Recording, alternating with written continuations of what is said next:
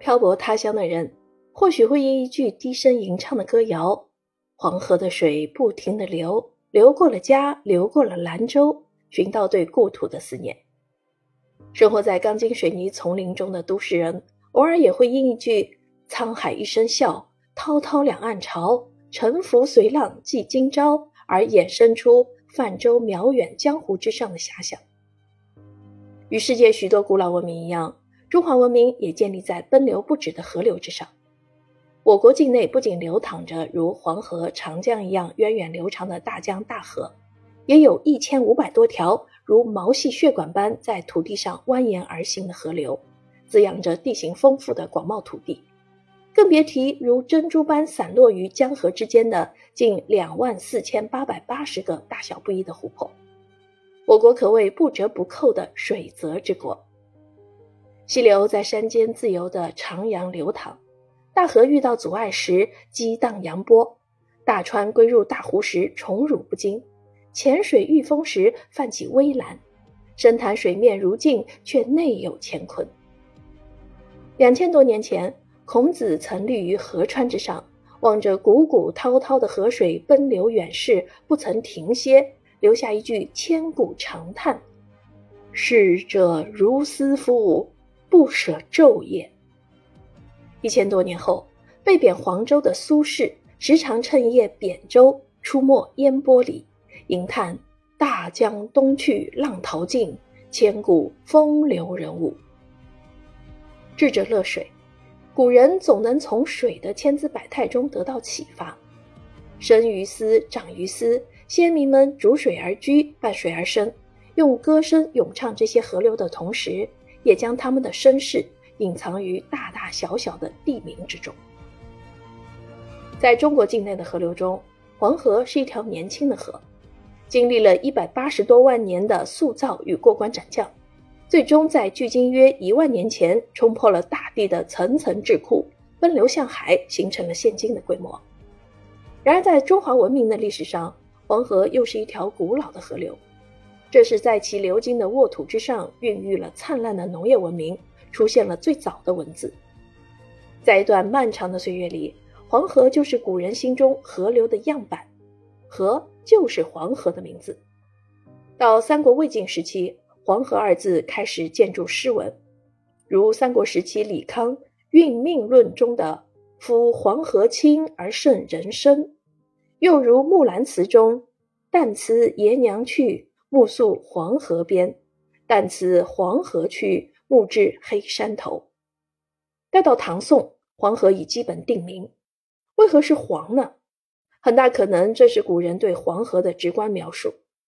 据《左传》记载，早在哀公八年，即公元前四百八十七年，古人已经作诗感慨，自己这辈子恐怕都等不到黄河变清了。四河之清，人寿几何？可见当时的河水浑浊已是常态。二百多年后，人们又开始称河为浊河，再到后来称之以黄，也就不奇怪了。黄河流域的诸多城市村镇却鲜少以黄命名。陕西中部倒有两处县城名为黄陵、黄龙，却是因内有黄帝陵和黄龙山而得名。而流域内的众多支流，更少见以浑、浊、黄来命名的河流。若溯游而上，越接近源头，反倒越会发现这条大河的底色未必是黄色。青海省的黄原县与甘肃省的临夏市，其名字皆源自流经两县的黄河上游的两条重要支流——黄水与大夏河。它们不仅贡献了充沛的水量，也携带着泥沙入河。甚至有人一度因黄黄读音相近而误以为黄水才是黄河名字的来源。而无论是历史还是当下，比起黄河的清浊，黄河的流向对流域内地名的影响更为深远。河南、河北、河东、河西、河套、河朔等地名更是传之久矣。根据黄河的流向，在今甘肃境内黄河以西地区曾被称为河西走廊。甘肃也因境内有陇山和黄河，曾被称为河龙。陕北有首广泛传唱的船歌：“你知道天下黄河几十几道弯，几十几道弯里有几十几条船。反复高唱的几十几，形象地道出了黄河流向爱转向的特质。而黄河上游著名的河套地区，正得名自黄河最大的转向几字湾。所谓河套，是明代才出现的称呼。据《明史地理志》记载，其形容的正是大河三面环之的地形。自宁夏银川以北、内蒙古的托克托以南这段黄河两侧的套状平原地带，就是河套。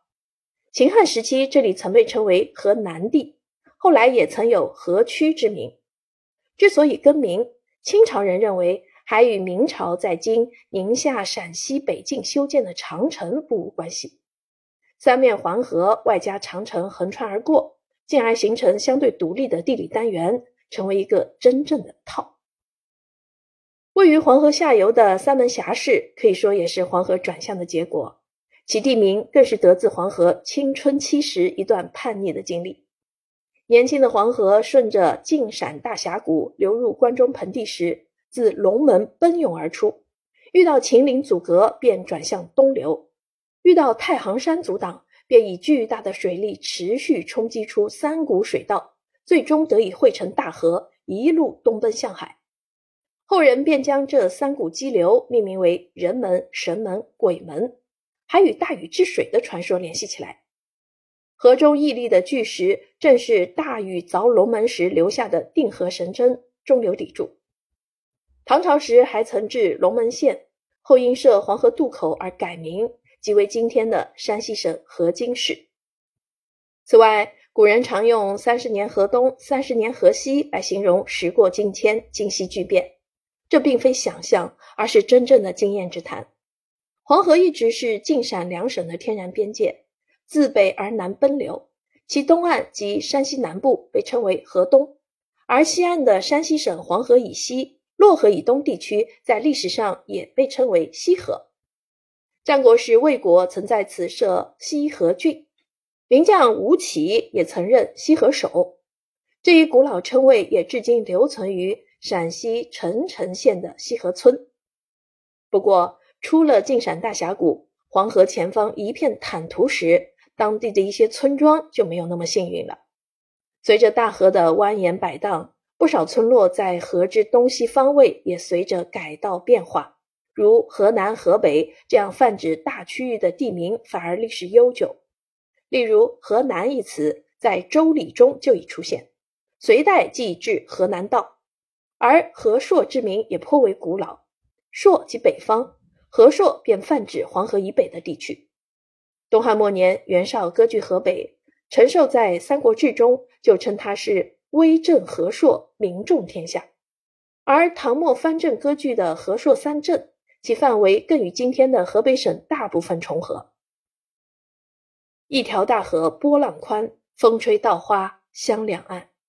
如歌声所传达的情感一样，每个人心中都流淌着一条故乡的河，而这些与河流有关的地名，就是一张张无形的船票。